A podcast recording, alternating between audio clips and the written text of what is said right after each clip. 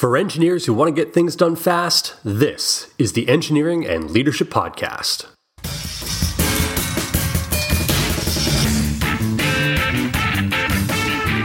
Welcome to episode 5 of the Engineering and Leadership Podcast, a show dedicated to helping engineers and engineering teams thrive through mastery of business, management, and leadership. In today's episode, I share the engineer's productivity formula to help you get more done take control of your work, and beat the feeling of overwhelm. Head on over to engineeringandleadership.com slash get started for a free 12-part mini course on how to become an engineering leader. It offers easy to implement, actionable steps to help jumpstart your abilities as a leader. That address again is engineeringandleadership.com slash get started. Today's episode is sponsored by audiobooks.com. If you love podcasts, and I know you do because you're here, then you're going to love audiobooks. Audiobooks.com has over 60,000 high quality books on topics like management, leadership, and productivity. Go to engineeringandleadership.com slash audiobook to try it out and get a free book on me. That's engineeringandleadership.com slash audiobook for your free book. Hello, everyone, and welcome to episode 5 of the Engineering and Leadership Podcast. I'm Pat Sweet. On the show today, I'm going to talk about one of my absolute favorite topics getting things done. But before I do, I just want to mention something very quickly. I'm starting to book speaking dates for the summer of 2017, and I would love to come speak for you. I give talks and workshops on engineering management, leadership, and of course, productivity. So if you could use my help, I would love to hear from you. Just drop me a line at pat at engineeringandleadership.com. Now, let's talk productivity.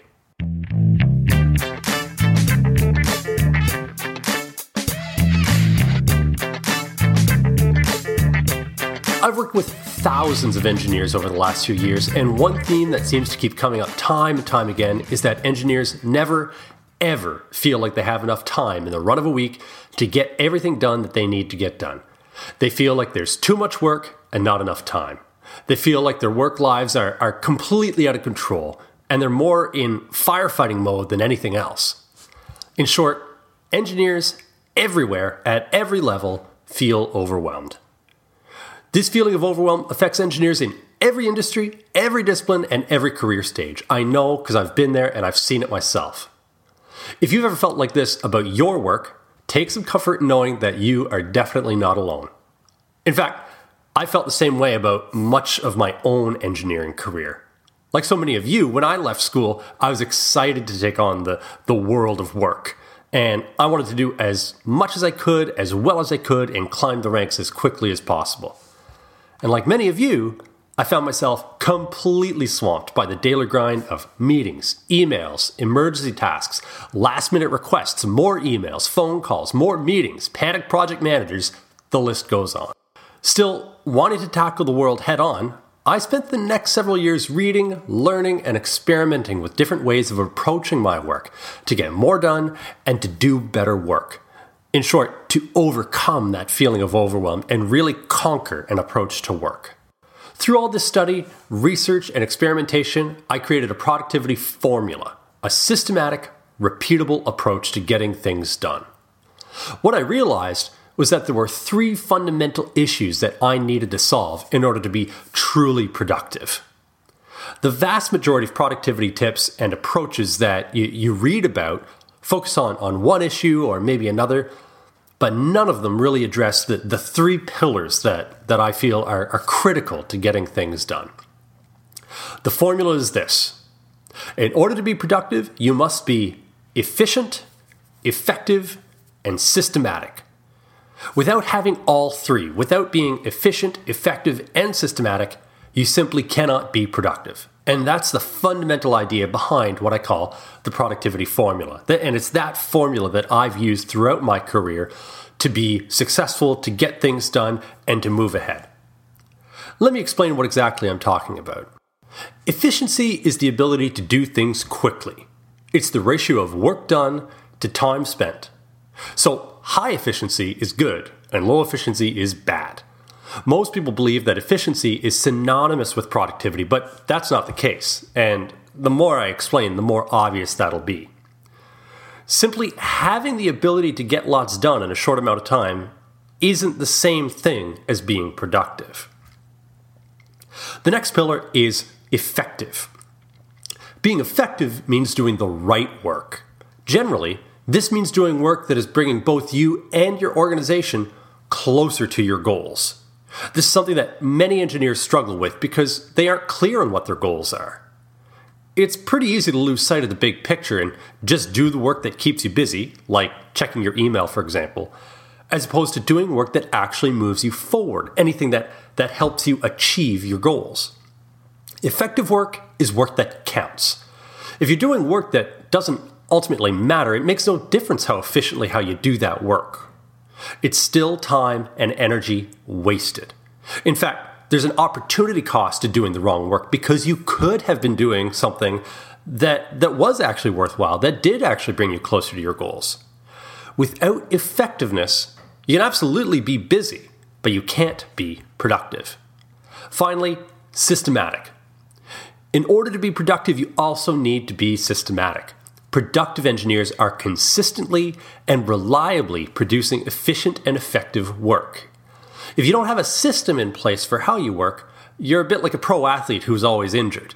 When, when they're healthy, it's fantastic, they're amazing, they do incredible things, but when they're injured, well, they're, they're not doing much of anything. And an engineer who doesn't have their own system is the same way. Sometimes they're great, other times they just flame out. If you don't have a specific approach to being efficient and effective baked into the way you work, you can't really be a productive engineer. Without all three pillars efficient, effective, and systematic you cannot be truly and really productive. So, what do you do with this? What's your challenge?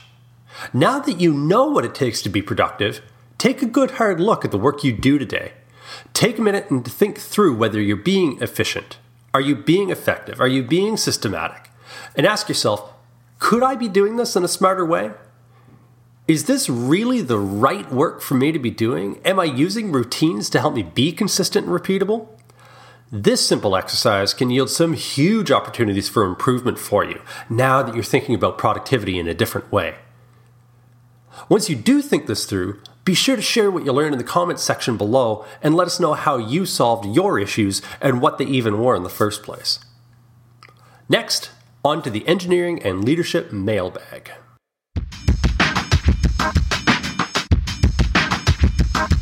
This is the part of the show where I read your mail, your comments, tweets, messages, and answer your questions. I promise to read absolutely everything you send me, and I promise to share my favorite messages here on the podcast. Zubin Ajmera from IndustrialInside.com wrote to share a detailed salary survey for industrial engineers that he put together after I released my own guide to engineering salaries here a couple weeks ago. Uh, Zubin is a, a, really good friend of the show, so I'll, I'll definitely be adding a link to uh, to that salary survey to the show notes. Definitely want to check it out. He, he writes some fantastic stuff. Also, Timon Clip from Techlecticism left a comment on my article called The Engineer's Guide to How Money Works. Timon later submitted a, a guest post on the site, so I, I definitely encourage you to check that out. It's all about how to control your inner negative narrative, that, that negative voice inside your head that tells you you can't do things, you're no good. It's something that I think a lot of us face, and he offers some really interesting, really actionable tips on how to overcome that negative monologue. So I would really encourage you to check that out. Again, I'll leave a link in the show notes. On that note, listen, I'm always open to hearing uh, proposals for guest posts. Maybe you want to write something, maybe you want me to write on a certain topic. Either way, I'd absolutely love to hear from you. Please do write me an email. You can always reach me at pat at engineeringandleadership.com. And again, thanks to everyone who left a comment or chatted with me online. Please keep them coming. I always love to hear from you. Next up, the Engineering Toolbox.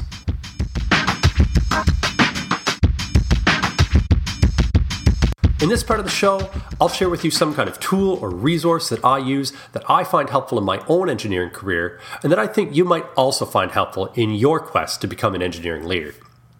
Today's useful resource are LinkedIn groups. Now, if you've never checked out the groups feature on LinkedIn, you're, you're missing out. You wouldn't believe the kind of stuff that's out there. Just go to linkedin.com slash groups to search for anything you're interested in. There are groups for different industries, specialties, topics of interest, disciplines of engineering. If you can dream it up, there's probably a group for it. And there's probably a group of people who are incredibly passionate about the topic that are willing to uh, help you in your career, answer questions, collaborate with you. It's it's absolutely incredible. Uh, so please do check them out, and and when you do, uh, head on over to the show notes at engineeringleadership.com slash episode 5 and let me know what group you found. I'd be very curious to know what you guys are into. And I also want to take a minute to promote the Engineering and Leadership LinkedIn group. Again, it's a great place to meet other engineers who are interested in the same things you are in becoming a leader in management, productivity, the business side of engineering. Again, I'll share a link for that in the show notes.